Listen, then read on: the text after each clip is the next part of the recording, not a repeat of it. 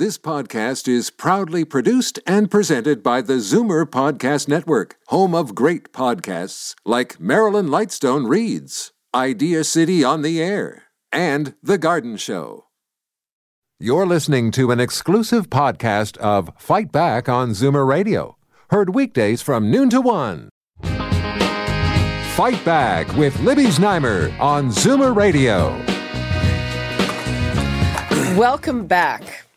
There have been two more fatal hit and run collisions since we last talked about this. The latest happened just this morning here in Toronto involving a pedestrian. A woman in her 70s has died after a hit and run near Islington and Finch. Police say they're looking for a black SUV with possible front end damage. The woman is the 33rd pedestrian death of the year in Toronto, the 11th senior to die while walking outside. And the 32nd was an 84 year old man who was critically injured after he was struck by a vehicle near St. Clair and Christie. That's my neighborhood on Friday night. He died in hospital yesterday. It seems to me that there are more of these that are hit and runs all the time. What is going on? We'd like to hear from you as always on this. The numbers 416 360 0740, toll free 1 866 744 740. And now I'd like to welcome Jon Burnside, former Toronto City Councillor and former police officer. Hi, Jon. Thanks for joining us. Thanks for having me, Libby. So, am I imagining this? Is this, uh, you know, just serendipity, or are there more people leaving the scene and leaving somebody lying on the ground? Yeah, it certainly seems that way right now. Of course, I haven't seen the statistics over the course of the last 10 years. Uh, and strangely, these things tend to come in clumps. And I don't know. Don't ask me why, but we that's often the case. So, you know, it's almost counterintuitive that there be more hit and runs, especially with more cameras out in society and more ways to get caught. Uh, so, I mean, I'm at a loss as to why there are more hit and runs. I mean, I have a lot of ideas as to why there are more fatalities, and but that's a little bit different. Well, in terms of more hit and runs, you know, we saw the statistics last week about the number of tickets going way down in 2012 i think it was. There, there was enforcement. The police got rid of it in 2012 now they're bringing it back. Does does it have to do with people thinking that maybe they can get away with it particularly if the collision is somewhere where they know there's not a camera well, absolutely, and I, that's one thing I was I railed about at council. You know, we had this vision, so-called Vision Zero plan, and modeled after uh, the Swedish uh, Vision Zero, which actually was effective. And one of the aspects of that, there were four pillars. One of the aspects, or one of the pillars, was in fact enforcement, because you know to change someone's behavior, if you can't do it through the environment and education, you have to do it uh, through enforcement. And that was largely forgotten. And to your point, I think over the last 10 years, tickets went down by 70 to 80%.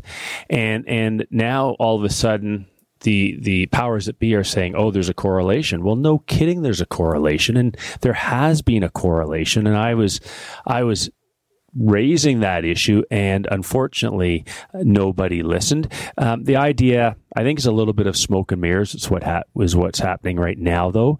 The idea that enforcement's being brought back. Uh, they, I think they have a couple roving teams of eight officers that won't even make a dent. Uh, when I was, a, was a million bucks for that a million, but uh, that's because there's a lot. It's all overtime. But in the day, and I'm going back now 20 years, every division had a had at least one enforcement officer all the time. Uh, so I think there are like five, 15 divisions, and then they had teams from each of the various traffic units. There were four different traffic units. So over the years, uh, when they needed to make cuts, it, those were the cuts they made because you couldn't see them and no one, and there just wasn't that and much political will. It's only now that we're seeing a bit of political will, but I think it's uh, nowhere near enough to actually change people's behavior. Hmm.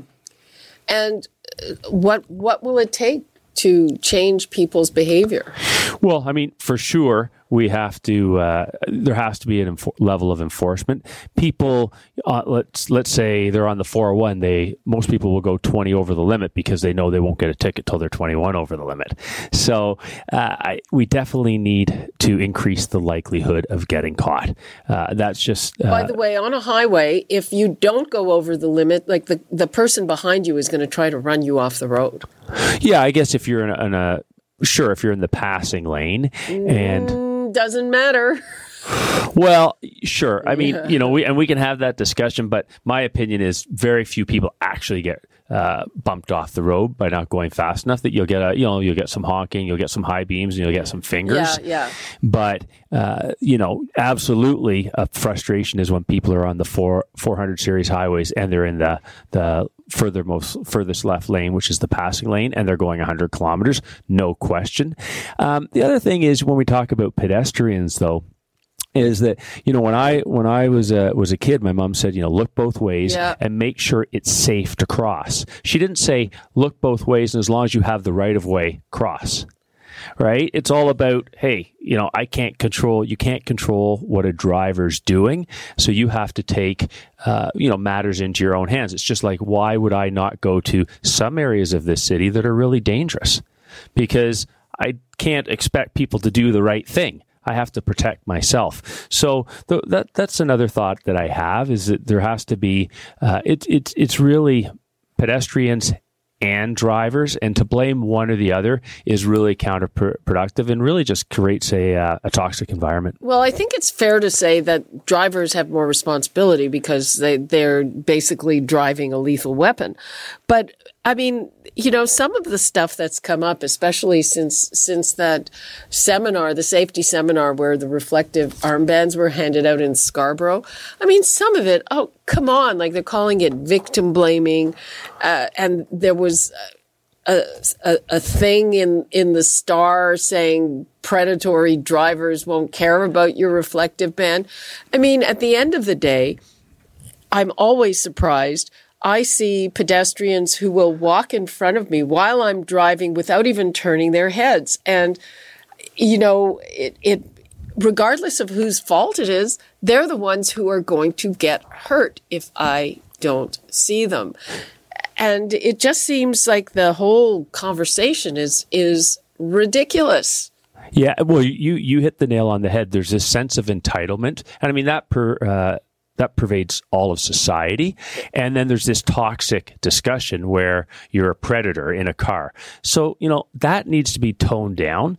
Um, I will say, like, I was going along Richmond about six o'clock last week, one night, and I had a green. Even the pedestrian signal going my way was green, so it wasn't like it was changing to amber or anything. Literally, three people got walked off the curb right in front of me, and I had to like jam on the brakes. And to your point, only not only one of them looked up. They just walked out. And you see that even in mall parking lots. People just cross wherever and they don't look up. They have this sense of entitlement. Hey, listen, Or you might Or distraction. I mean, or distraction. Um, and you know, there's actually a funny study. Uh, it was about uh, drivers, and or an interesting study, maybe not funny. And 90% of drivers. So now I'm switching to driver responsibility. 90% of drivers think they're better than the average driver. Right. And of course, the average is 50. So you got 40% of the population is overestimating their ability. And if that's the case, do these people think, oh, I'm such a good driver that I can text and drive? Right. So you kind of have to, you sort of have to get in into the minds If I people. ever thought I was a, a particularly good driver, my husband has disabused me of that notion for many years. I think that's a guy thing. Uh, I can take. I guarantee you, hundred percent of guys think they're better than every other driver on the road. Okay.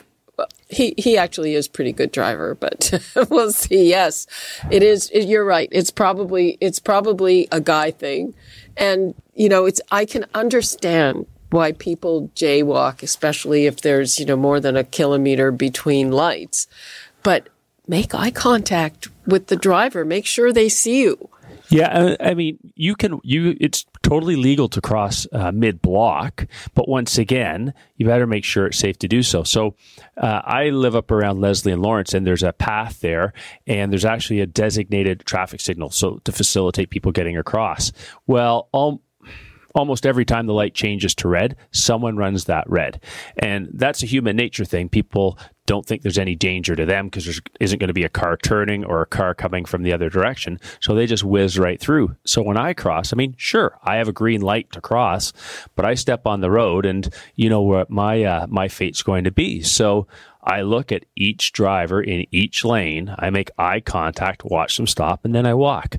Um, you know, does that make me some hero? Of course not, but you know, it makes sure that I'm uh, alive to come onto the show today. Yeah, and I mean, in my neighborhood on the smaller streets where there's three and four way stops, most people don't stop. Especially the three ways. Once again, yeah. because they people can see the one direction, they think, oh, there's no, uh, there's a very small chance that I'm going to get hit, so I'll go through. And I'll give you one other example: left turn prohibitions. People break them all the time, but people very rarely go down uh, a one way street the wrong way. Okay, yes. Right? Because it's, well, because there's an increased danger to them.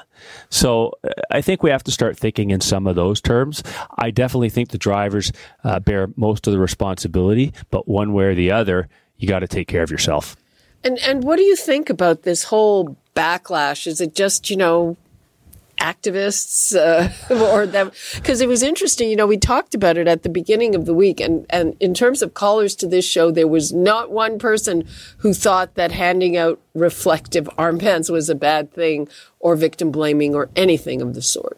Well and that's uh, yeah i think it's just there's a there's a small group uh, of of people that have a political bent to them uh, that you know you can't make any comment about any subject or you're blaming the victim. Look, at the end of the day, if nothing else, uh, those reflective, the reflective gear that they were giving out or the, or the flashlights or whatever it was, uh, it brings awareness to people. It raises uh, the discussion. And there's no question a lot of seniors, they will cross at night and they're very slow moving and people don't see them, you know, with the reflection of the light, if it's been raining. Uh, so there's no question there, are, in my opinion, there are certain segments of the population that really need to be educated more than others. And um, and I don't think it's victim blaming. I think it's it's uh, it's raising an issue, educating people, but that doesn't preclude more enforcement. And that would be the only argument I have. It's like sending out, uh, you know, eight cops what does that do? Uh, there's actually a business case, Libby, uh, to hire police officers just to do enforcement like they did before. Uh, the money is is different now. In days gone by, the the money from tickets used to go to the province, but now that connection is very linear. The city gets all the proceeds from writing provincial offences tickets. So if there were the political will and the political guts to say, "Hey, we could, we should hire fifty more cops, uh, police officers, and and have some sort of quota, which would drive people crazy, but I guarantee you it would increase safety." Hmm interesting thought. Let's uh, hear from Bob in Etobicoke. Hi, Bob. Hi, how are you? Fine, how are you? Um, uh, I drive these streets quite often. Fortunately, I don't have to run uh, rush out in rush hour because I'm retired now. But I do notice the problem, and, and what I see is a lot of people who are making decisions here uh, about traffic and whatnot is maybe not that's not their forte, and maybe they shouldn't be involved. What we need in this city, uh, we need a number of arterial streets, which are east west and some north south. And those little streets should be designated so that they're faster. Maybe minimum 60 kilometer speed limits on them. No bicycle lanes and no bicycles, period. And any pedestrian is on it in between an intersection should get a fine. Okay, so Bob. I'm, I'm, gonna let I'm going to let Jon respond. Uh, I think that ship has sailed, but hang on, and uh, we'll let Jon respond to that. Um, non-starter, I think. Well, you know, yeah. I mean, the joke is, Bob, the '70s are calling and they want you back. Um, the the serious answer is to an extent, I don't know about raising the speed limit, but to an extent, Bob does have a point. Uh, we're we're talking about separating uh, cyclists from cars, like uh, designated bike lanes. So if you look at the downtown, this would be a great example. Is you have you have King Street, which is a which is you can only be, go on it for one block if you're a vehicle, and then there's cyclists and there's streetcars and there's a whole mishmash, and then they have bike lanes on Richmond and Adelaide. So in a perfect world, what I would do, and I know there there are some uh, technical issues, but I would actually have I would designate Richmond uh, vehicles only going west, Adelaide vehicles only going east and I'd have the cycling tracks on uh, w- whether it's Queen or King or or down on Wellington or whatever it is. But the, I think the frustration of drivers is that when you get onto Richmond and Adelaide, there's so much construction, and then there's a delivery vehicle, Oh, and now gosh. you're down to one lane, right? So But that's that's that that that's huge. That's almost everywhere. There's new construction all the time. There's there's streets closed for who knows what reason. I I two weekends in a row I tried to get to Yorkville on the Yeah. weekend. I just gave up. Uh, I have a hunch I'm probably not the only person who did, and uh, it might not be great for retailers who are counting on Christmas you know there there are an increasing number of places in the city it's like forget it it's too much of a hassle Oh, absolutely, and that's one of the, one of the reasons I stay away from downtown. I mean, I think the city's in a transition as well. Twenty years from now, people will pro- will look back and probably laugh at the conversation because bike lanes and and pedestrian uh, larger sidewalks and very few lanes in the downtown for vehicle traffic will probably be the norm. The one problem, the one challenge Toronto has, like uh, compared to a city like let's say New York, is New York has very wide roads. So you can have three, four lanes of traffic, you can have wide sidewalks, and you can have designated designated bike lanes, and in some cases parking. For whatever reason, our streets are very narrow. Like you look at Yonge Street or or Queen Street, they're very narrow, so you can't accommodate everybody. Uh, we don't have a lot of time left like 30 or 40 seconds we we've seen so much emphasis on vision zero why is it taking so long for anything to take is it because the design of the roads hasn't caught up yet why why do we keep having this conversation about people who get killed Because, in my opinion, they're the four pillars, and the city ignored the one pillar, which is enforcement. Really smart traffic uh, superintendent Scott Baptist. He's just around he the was, corner from he here. He was just in last week Yeah. Brilliant. He used to be my boss. Didn't like him so much then, but love him now. Um, he's really smart, and I think they and he's working with the transportation department at the city. I think you're going to see, start seeing a lot of changes, uh, but they have to. They need the political will to admit that enforcement enforcement is a key pillar of Vision Zero, and without it, the whole thing falls apart. Okay, Jon Burnside, former Toronto councillor and former police officer. Thanks so much for being with us. Really interesting conversation. My pleasure. Thanks as always. Okay, and that is all the time we have for Fight Back. And remember, tomorrow, Free for All Friday is coming up. So if you could not get through or if you have something else to say, call me back tomorrow. You're listening to an exclusive podcast of Fight Back on Zoomer Radio, heard weekdays from noon to one. You're listening to an exclusive podcast of Fight Back on Zoomer Radio, heard weekdays from noon to one. You're listening to an exclusive podcast of Fight Back on Zoomer Radio, heard weekdays from noon to one. This podcast is proudly produced and presented by the Zoomer Podcast Network, home of great podcasts like Marilyn Lightstone Reads, Idea City on the Air, and The Garden Show.